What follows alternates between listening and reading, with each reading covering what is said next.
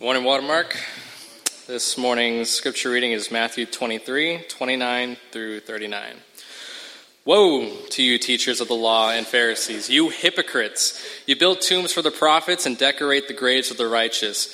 And you say, If we had lived in the days of our ancestors, we would not have taken part with them in shedding the blood of the prophets. So you testify against yourselves that you are the descendants of those who murdered the prophets. Go ahead then and complete what your ancestors started. You snakes, you brood of vipers, how will you escape being condemned to hell? Therefore, I am sending you prophets and sages and teachers. Some of them you will kill and crucify, others you will flog in your synagogues and pursue them from town to town. And so upon you will come all the righteous blood that has been shed on earth, from the blood and righteousness of Abel to the blood of Zechariah, son of Berechiah, whom you murdered between the temple and the altar. Truly I tell you, all this will come on this generation. Jerusalem, Jerusalem, you who kill the prophets and stone those who sent to you, how often I have longed to gather your children together, as a hen gathers her chicks under her wings, and you were not willing. Look, your house is left to you desolate. For I tell you, you will not see me again until you say, Blessed is he who comes in the name of the Lord. All right. Thanks, man. Hey, good morning. Everybody all right? Great, great, great, great. A big uplifting passage just for you. And we're going to just, uh, this, is, this is the last week in, uh, you know, sometimes your iPad does that thing where it won't turn. It's doing that. Um, this is our last week in Matthew chapter 23. Um, in the next few weeks, I guess we're going to be talking eschatology, big fancy theology word that means like end times, stuff like that. Um, that'll be fun. Yeah, you can woo that. There's all kinds of all kinds of ideas out there, and uh, I'm going to come at this from a, a first century sort of um, Palestinian Jewish uh, Christian, first century Christian perspective. Um, and so here's what we're going to do this morning. Um, this is going to get really heavy at first, and, and then it's going to get a little lighter. We catch our breath. Then it's going to get heavy again. Um, the way that this passage is written is basically how I'm going to do this sermon. A lot of heavy stuff right up front. Um, and at the end, there is this huge prayer for hope and an offer uh, to come to Christ. This idea of like, of like I, I'm offering you another way, a better way. And this is how this is going to go. Okay, so it's going to. Uh, um, I, I want it to hit the same way that it hits the Pharisees. Um, we're going to talk about our past. We're going to talk about our present. And we're going to talk about um, Jesus and what Jesus is trying to do with us. Um, if you were here last week, how many of you were here last week? How many of you pulled up to the parking lot and said, "Nah"? yeah, Many did, I know.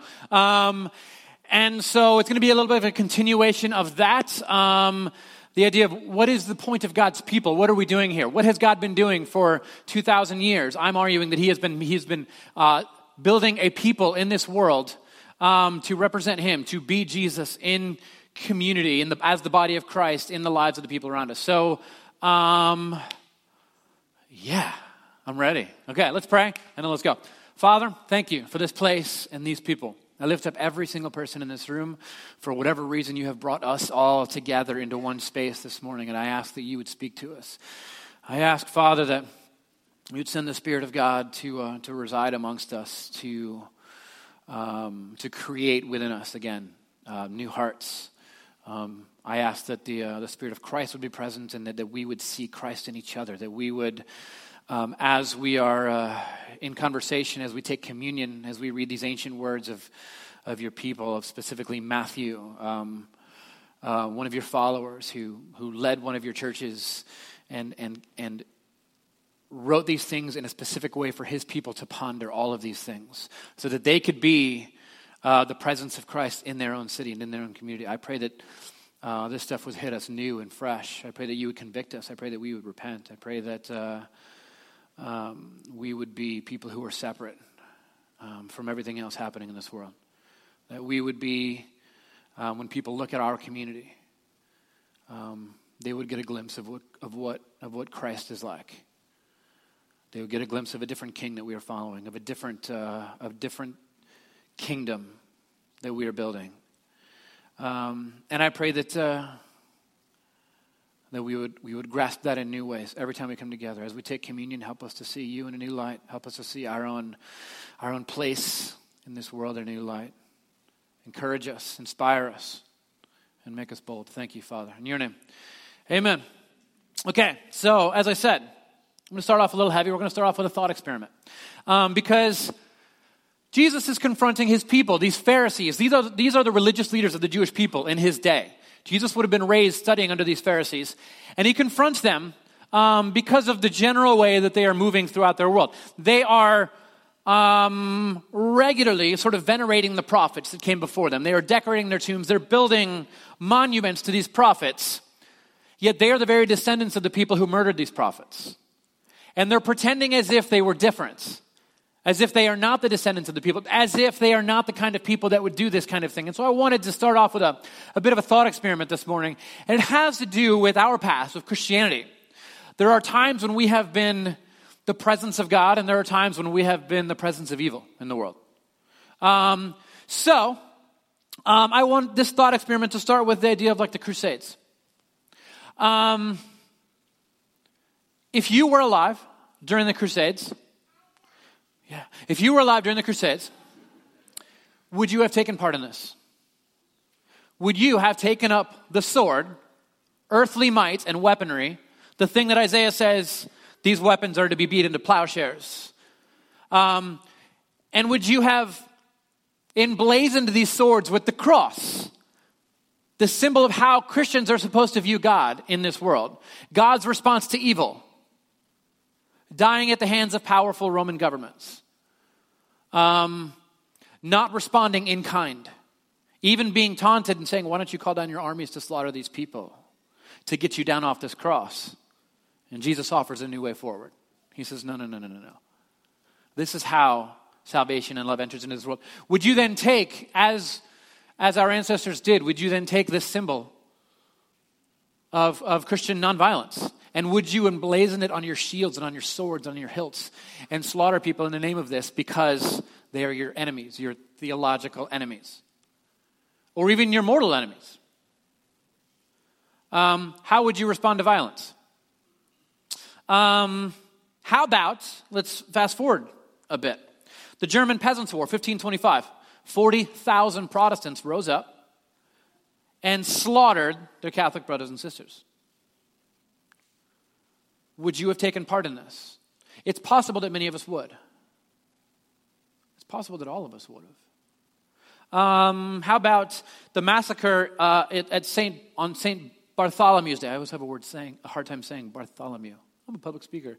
Um, St. Bartholomew's Day, when 2,000 Protestants were murdered in the streets of Paris by the Catholics. Um, how about the expulsion of the Jews and Muslims from the Iberian Peninsula in 1492 by the Protestants? They said, no, this is going to be a Christian city, and we're driving these people out. And, and these people suffered and died on this trip, thousands and thousands of them, as they are expelled by God's people. How would we have responded at different times throughout our own history? Would you have been a part of this? I don't know how to answer this. I, I, I may have. You may have. Um, what was it that Spurgeon said there? But for the grace of God, go I. Like, it's entirely possible. Um, how about um, slavery? I'm not going to get into whether or not some of us, even today, still benefit from the fact that slavery existed 150 years ago. I want to go back and talk about if you were there then, would you have taken part in it? Would you have at least financially benefited from it? Um, the record that we have of the Christians, including some of the greatest preachers of our history during the Enlightenment, uh, I'm sorry, during the, during the Great Awakening, um, some of the most well known people who founded incredible seminaries and institutions at points here and there were swayed by these things and financially benefited from oppression and, and, and travesty. Um, there's a man, George Whitefield. I, have read his books. Amazing preacher, amazing theological teacher. Um, one of the most well known, um, heavily influenced by John Wesley. Um, there's a historian, Harry Stout, that says he was the first intercolonial celebrity. Like, like, you know, celebrity preachers. It's a big thing now. Like, One of the first, right here. He, when he preached, people listened and they were inspired and they changed and they repented. And he preached um, to crowds so big that there were no buildings big enough to hold the amount of people that came to hear him. And his, his crowds were diverse. There was, there was rich people, high class, there was low class, there was, there was poor white people, there was, there was poor immigrants, and there was slaves. And they all gathered together to hear this man preach. However, um, what started off at the beginning of his preaching career as speaking out against slavery and speaking out against um, what he called, um, sorry, uh, what he called the monsters of barbarity, those who tortured and beat the slaves. Um, it softened as time went on, and you can track it. And, and there's like 10 other stories that, that, that we know of by, by many of these preachers that this is generally the path that it went. So, right around 1738, he started an orphanage, an incredible thing called Bethesda Orphanage. Um, Bethesda is a, is a word that means, that means house of mercy. And this house of mercy, it still exists today as Bethesda Academy outside of Savannah, Georgia. Um, and this house of mercy, this orphanage, was incredible. And it, it uh, changed the lives of so many orphans and rescued them and fed them and educated them and raised them up to be incredibly godly people. But at some point, they started struggling financially and they couldn't make ends meet, and there was some mismanagement of funds by different people.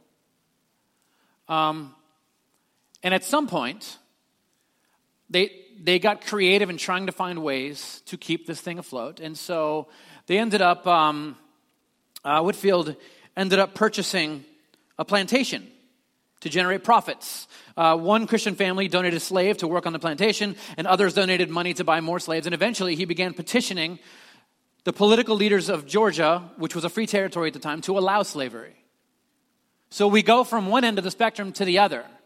And there's a progression that happens. Because at the beginning, um, here's sort of how this works. At the beginning, what you see as a moral horror, as a terrible thing that never should exist and never should have happened, you at some point, you don't want to be excluded. So, in, in the spirit of avoiding exclusion, you don't want to be cast out because there's opportunities open to people, right?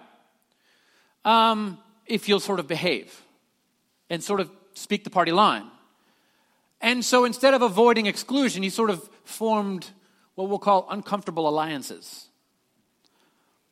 Where, you know, you're not like supporting it, but you're benefiting from it financially. And this changes over time.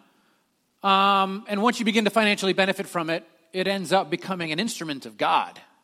And I hear this language today the terrible things that the church condones or takes part in or promotes or defends will say it's an instrument of God. It's not perfect, but God is using it to do good things. And that's awful. No, it's a, it's a moral horror and you failed to see it. And instead, God's people, we end up taking part in these things because it benefits us in some way. Because in high places, when you rise to certain levels, the scriptures talk clearly about spiritual darkness in high places. This is not, I know we like to take these ideas and just make them, it's just talking about spiritual warfare, a spiritual idea. Spiritual warfare is spiritual warfare because it affects human beings in this world. Like, there is spiritual darkness in high places. Once you reach a certain level where you have influence and power, there are opportunities that you have to take part in things that you did not have opportunity to take part in at the very bottom. Things are open to you. There are ways in which you can benefit from moral horrors that you were never tempted to before because those were your people.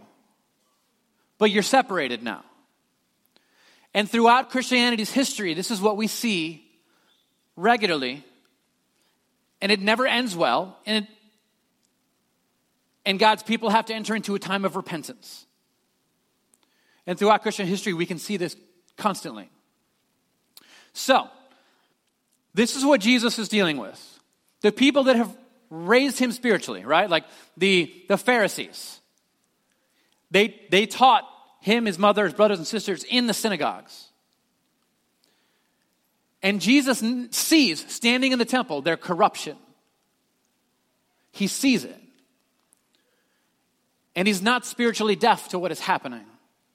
And so he speaks to them, and here's what he says. We're going to start at verse 31. He says, So you testify against yourselves that you are descendants of those who murdered the prophets. Go ahead then and complete what your ancestors started. So he says, Look, you go out and you build these statues for the prophets and you honor them. You are the same people who killed them. You were the leaders, your ancestors killed them. And you're going to do the same thing. You know how I know? It's not hard to see. You flip back a few chapters and you read this. But the Pharisees went out and plotted how they might kill Jesus. They're doing it again. The Spirit of God is present among them, delivering them the message of God that they need to repent and change their ways and be the presence of God in the world, a people who bless the world around them. Don't, they don't look like the world around them, they don't take part in the same things. It didn't take long for after the Israelites to be saved from Egypt. And God says, never go back to Egypt. Their horses, their chariots, their slavery, all of it, never go back to that. You will be my people. And it didn't take long for the Israelites as you read in the book of Ecclesiastes, I covered a little, little bit of this last week, it didn't take long for them to instantly be importing chariots from Egypt and weapons of war from Egypt and slave labor to build their temples. They became what God had saved them from. And so, Jesus says, You're doing it again. You're not resisting the temptations of evil in this world. You're not being God's people, God's kingdom put here with one king as one people, knowing that all of the world belongs to Yahweh. Instead, you look like just like every other nation. And so he starts talking about this idea called the house made desolate. Now, this is, uh, this is an ancient sort of idea that, that runs the whole thread of the Old Testament. Here's how the Old Testament works. Um, and we've talked about this a lot, a little refresher course here. You've seen this if you've been here uh, for the last year or so. Um, the cycle of Israel is very simple. It happens over and over. For the quickest instances of how this happens, read the book of Judges. Every chapter starts with a new king or a new judge, and it really quickly just runs the circle the whole way, over and over and over. So there's a king that is anointed. The king is supposed to be serving over the people under God. It's, it's sort of a, it's an arrangement God made. God knows, no, I'm your king. And they're like, we want a human king. Okay. Um, I'm going to accommodate your sin. I'm going to give you a king. He's going to be under me over you. And you're not going to like it. It's not going to go well. And it never did. They have a king.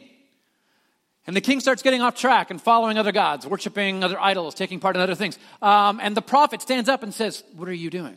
We're called to be God's people. When people look at us, they're supposed to know what Yahweh is like. Why are you leading the people into idolatry? What are you doing?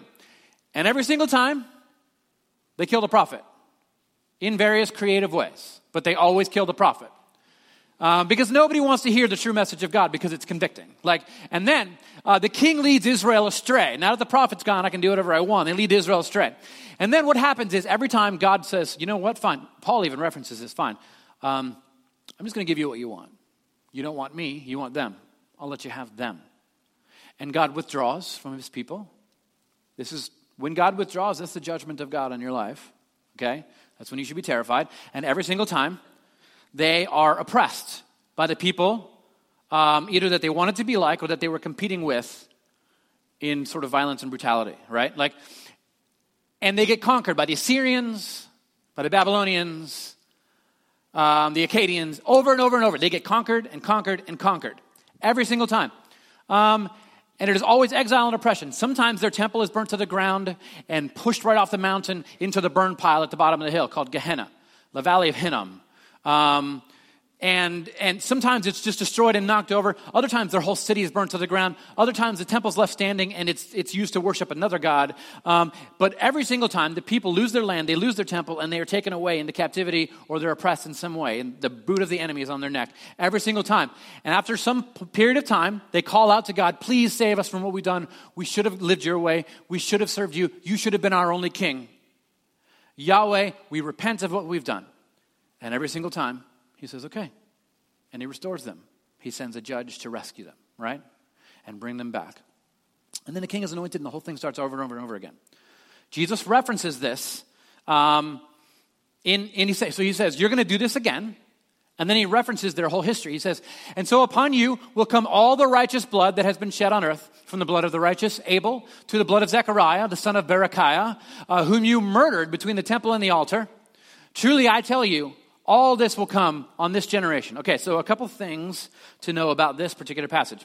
Jesus starts with Abel. He mentions Abel, which is the beginning of Israel's story. It's the first, it's the first righteous person killed by one of God's people who is not a righteous person because Abel did things the way God wanted them to do. Um, and in the Old Testament, no good deed goes unpunished. And so Abel does the right thing, offers the right sacrifice, and Cain rises up and kills him. And remember, the whole text is, is the blood. Abel, uh, Cain, where's your brother? His blood call, calls out to me from the dirt. Like, um, and so that's the first time that this sort of happens, where the, the prophet, quote unquote, is, is killed. Um, what about this guy Zechariah? So Zechariah, it's not a, not a well-known story. Um, it's in Second Chronicles chapter 24. Uh, basically, Zechariah rebukes the nation for their sin. Um, and there's various ways that they are rebuked for their sin by various prophets. Um, it always has to do with um, offering sacrifices in vain when they actually have like you sin you do whatever you want you you you oppress people you um, ignore the laws you don't take the sabbath which is the time of peace and shalom it's a, a justice law you don't do all of the things that god's people how they're supposed to live um, in, in a way that is just and merciful and loving and instead you live how you want and then you offer sacrifices to cover what you, the bad things you're doing that's what they're doing they're living however they want knowing that they can just kill a lamb, throw it on the altar, and God's going to cover it. And so they're living in their sin constantly. Um, and so Zechariah rebukes the nation. Um, Joash uh, is stirred up. This guy named Joash is stirred up to the people to stone him to death in the very temple courts. And so he's in the temple and he's teaching, he's calling the people to repent. He's like, You're offering sacrifices, but you're not actually trying to live justly and show mercy and to love and to be the presence of God in the world. That is different from everyone else. And they rise up and they stone him right there in the temple courts, next to the temple courts by the, by the altar. He's hanging onto the horns of the altar. He's being killed. Okay? Now, why does Jesus name these two characters? Okay, in the modern Bible, we call it, uh, in the Hebrew scriptures, we call it the Old Testament. Um, it's, it's ordered a certain way. It starts with Genesis, it ends with Malachi, right? Or Malachi, depending on how you read it. Malachi. Um, and in the, in the ancient sort of Hebrew text, the way they ordered the scriptures was different. It's not the same as we read it. Um, it started with Genesis, yes, but it ended with Second Chronicles. That was the last book. And so what Jesus is doing is he's pointing out that the entirety of their story of Israel, the entire story, is them killing their prophets. God sends a message, they kill him. God sends a message, they kill him. God sends a message, they kill him. It is the entirety of Israel's story. That's why Jesus says, the reason you're going to kill me is because this is what you've always done. You have always lived this way. And then he has harsh words. He says, How will you escape being condemned to hell? He's like, And how are you going to escape what's coming? Because every single time you live this way, your temple gets knocked down, it gets pushed off into the burn pile, like everything gets destroyed.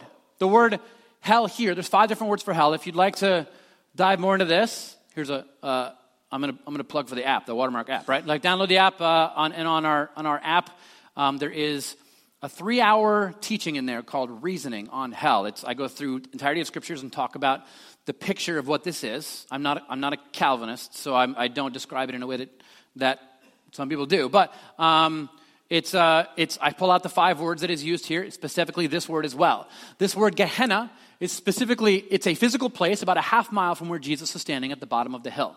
It's a place where the, where the fire is always burning. It's called the Valley of Hinnom. It was where child sacrifice was performed back in the Old Testament, and the prophets destroyed that whole place and said, Nothing good will ever be here again. And they always threw their garbage there and burned it from that point on. And so Jesus says, He says, And how will you, who are killing your prophets and ignoring God and not living the way you're supposed to, you're partnering with Rome, who is oppressing your own people. How are you going to escape the fire that is coming?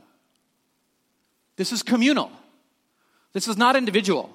This is not like you, and you, and you. Like, this is communal. This is God's people failing in their vocation to be God's people. And he's saying, what has always happened before is going to happen again. He's not even speaking metaphorically. He's literally saying, this is going to happen again. By the way, it did. In the year 90 AD, the entire temple was wiped out. It was laid desolate, as Jesus says. The whole thing was knocked down, burned to the ground. The Jewish people were chased out by the Romans, and they went to the the, um, the fortress of Herod, and they took it over, and they held out there for a long time while the Romans built a massive mountain that reaches, they built like a ramp up to the top of the mountain to, to Herod's fortress. And when they, when they got in there, the Jewish people had all killed themselves so that they wouldn't be taken enslaved again. This is, it's exactly as Jesus says. He says, There is a way you are supposed to live. And when you don't live that way, when you live like every other nation, you will exist like every other nation and you will end like every other nation. But you were called to be my people, a specific, unique creation in this world who bears my image. You were supposed to live a different way and not be consumed with power and money and all that. You're supposed to be the presence of God. This is how you're supposed to live. So, how, like, this is why your house keeps burning down. How will you escape being condemned to hell? Therefore, I am sending you prophets and sages and teachers. Some of them you will kill and crucify, others you will flog in your synagogues and pursue from town to town. When Matthew is writing this, like a few, a couple decades after, uh, after the death of Christ, he's a pastor and he's, he's got his own church and he's writing to them because he's getting old and he's writing to them um, about he's writing them about basically how to be the church. He's telling them the story of Christ. Um, and so imagine Matthew writing this, and he knows exactly what he's writing. The words of Jesus to talk about, I am sending you prophets and sages and teachers. Some of them you will kill and crucify. Jesus, first off, Peter crucified upside down. Um, different people, you will crucify them. And they were. They were rounded up and killed in various ways, including crucifixion. Others you will flog in your synagogues. This happened. Others you will pursue from town to town. And everyone except for, I believe, John was slaughtered, who was following Christ, who was preaching the risen Christ as king of all. He says, This is, this is what it will be. And so, how will you escape this? Here's exactly what's going to happen. He says, This is why your house keeps burning down. Again, he's not talking about individual eternal conscious torment right here. He's specifically um, He's, he says, because you have no cares for the, for the love and the mercy of God to wash over the world, because you don't represent me well, because you are taking part in it for financial benefit, for power, which is what these Pharisees were doing with the Sadducees. They were mortal enemies, but they were partnering together. Um, he says, this is what's going to happen. But, and this is where it gets huge. He says, here's everything that's going to happen. He says, but it's not that I want this to happen. And here's what Jesus says. Watch this. This is passionate right here. Jerusalem, Jerusalem. Imagine him saying it loud to everyone because he's in Jerusalem and everyone is standing around. Jerusalem, you who killed the prophets and stoned those who sent you. How often I have longed to gather your children together as a hen gathers her chicks under her wings, and you were not willing. You wouldn't do it. Now, the picture Jesus is painting here is incredible. So um, let, me paint, let me help you understand the vivid illustration. So he's talking about, he's already, he's made a few references already that, that for the first century would be understandable. He talks about brood of vipers escaping flames. Um, this is normal when you're burning a field in the ancient world, a farm, a field. Um, John mentions the same thing. Um, the snakes, they would, they would run from the fire. Obviously, all the rodents would. John calls the Pharisees a brood of vipers. Jesus picks up on that. vipers escaping flames, moving across a field. Um, and then he says, um, I want to gather you together to protect you from the fires as a hen gathers her chicks under her wings. Okay. Um, so the picture here, the vivid illustration, is a farmyard fire. And in this picture, there is a hen who, while the house is burning down, a mother hen gathers her chicks and covers them underneath her sacrificing herself in the fire so that her chicks can live. This is a normal thing that happens. Um, you can find stories of this happening, of, of during barn fires, various different animals, chickens, sheep, cows, laying and, and, and shielding their, their, their children from the fires. And the mother dies, and you pick up the hen that is dead, and there's live chicks under there. This is this is the picture Jesus is offering. It's not like he's saying, You're going to get exactly what you deserve, and I'm glad. He says, Don't you know how this ends? But I, I've never wanted it to end like this. I want to gather you under my wings. I want to save you from this. I want to save you from, from the life that you were choosing. God's people. Jesus wants to save his own people from going off track and enduring once again what they've always endured. Jesus wants to save his people. He wanted to save them, but ultimately it happened again. Jerusalem was destroyed. They had partnered with earthly governments that eventually declared more allegiance than God, and they weren't willing to do it. And you know what? Jesus wants to save us too. Jesus wants to save Christians too. Because we are regularly taking part in things that we ought not be taking part in without a thought, because it's just the modern way or the American way or whatever country you live in. It's, it's the way of those people. We are called to be the people of God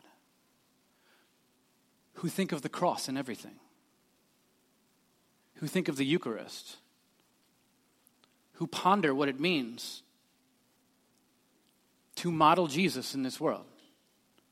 Jesus, who was not swayed by financial benefits.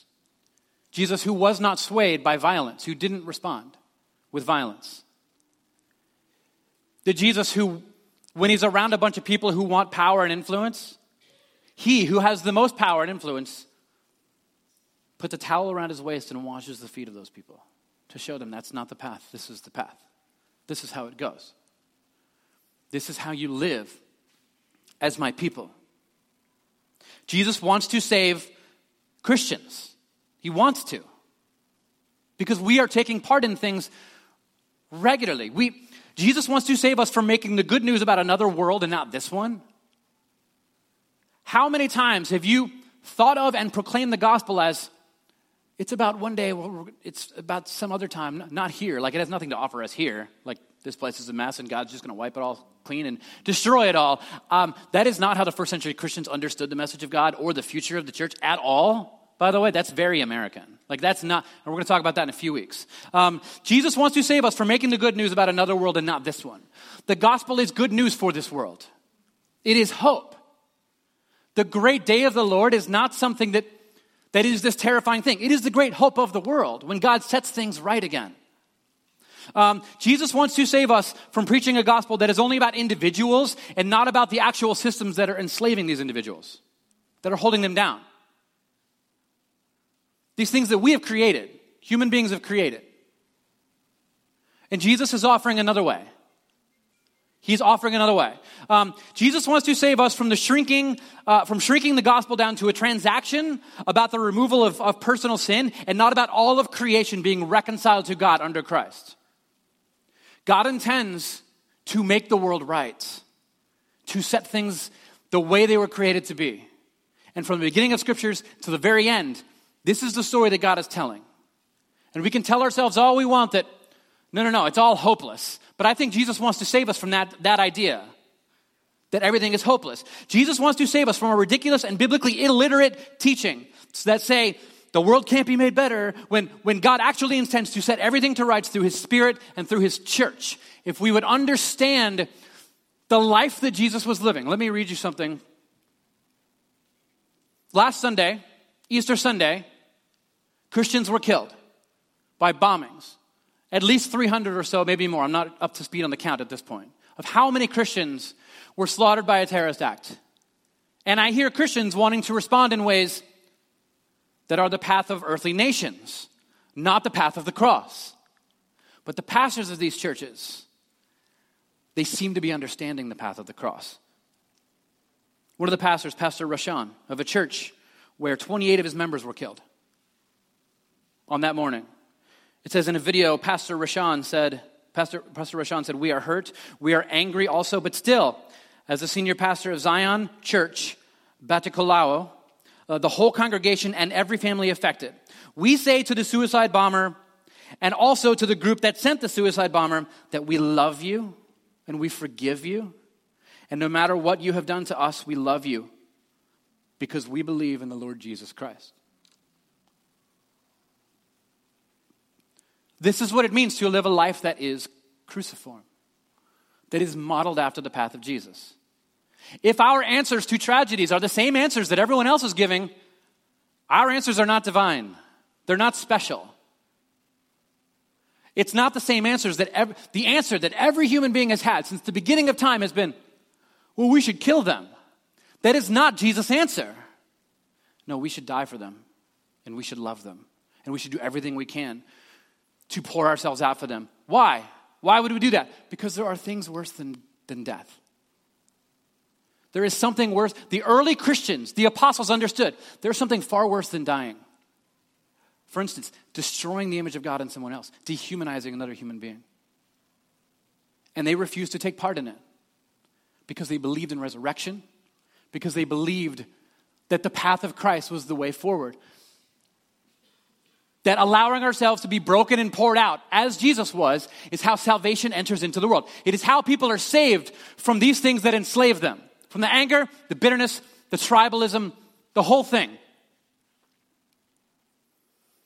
The church is always about hope. That is our main message. Um, and a converted church will really cause the mountains to tremble. Like a converted church. A church a group of people taking the bread and the cup that was broken and poured out for us and taking it and saying, What now, Jesus? That is how the world changes. When the church understands that they are not taking communion, they are becoming communion. That is what they are doing. The gathering of the church, this is not the point. The point is not to plant a church and grow it and have lots of people to come in and say, We're Christians, let's sing some songs. Here we are. We gathered. We're bigger than all the other churches and we made it. We did. Like, that has nothing to do with anything. The church in Romans was like 150 people. And they didn't even own any land. They lived communal lives amongst, amongst each other. The gathering of the church in a, in a, service or a worship or teaching settings is to remind and instruct and inspire the people about being the Eucharist for the worlds in which they live, the street on which you live, allowing yourself to be broken and poured out for these people, for your neighbors, for the people you come into contact with throughout the day. How are you being the presence of Christ with them?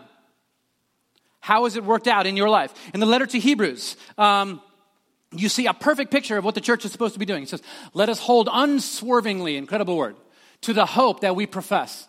For he who promised is faithful. And let us consider how we may spur one another on towards love and good deeds, not giving up meeting together. So that it's, when we come together, we come together to spur each other on towards what it says here is good deeds. Um, the Greek word there, like if you follow the root word back, the Hebrew word is this word mitzvot. Everyone say mitzvot. All right. It means it's, it's not just good deeds, it's deeper. It's actions taken to heal and repair the world. When we get together, we stir up in each other whatever actions you can take that will take part in the healing and repairing of all that is broken in God's world that God intends to fix and has called you to take part and partner with God in this. Are you with me? Like, this is what we're doing. Um, day in and day out, unswervingly, as the text says. Unswervingly. Not swerved when we are offered more comforts. Not swerved when you're offered maybe a higher position of office in your nation. Not swerved when you, there's some financial kickback. Not swerved when you're offered, eh, that's a cushy job, or, or this group will accept you. Unswervingly. Never swerving from the fact that Jesus is Lord, the cross is the path forward. Here's how things bring healing. This is how the world will be made whole. Jesus is King. And if Jesus is Lord and King, Nobody else is. And if we are citizens of the kingdom of God, the three, ingredient, the three ingredients are all there. We have a king, Jesus. We have land, the entirety of the world, by the way. Um, and there's a kingdom people, the church. We are now in the presence of the kingdom of God, which is here and which is coming. It takes precedence over everything else. And so these gatherings are the beginning.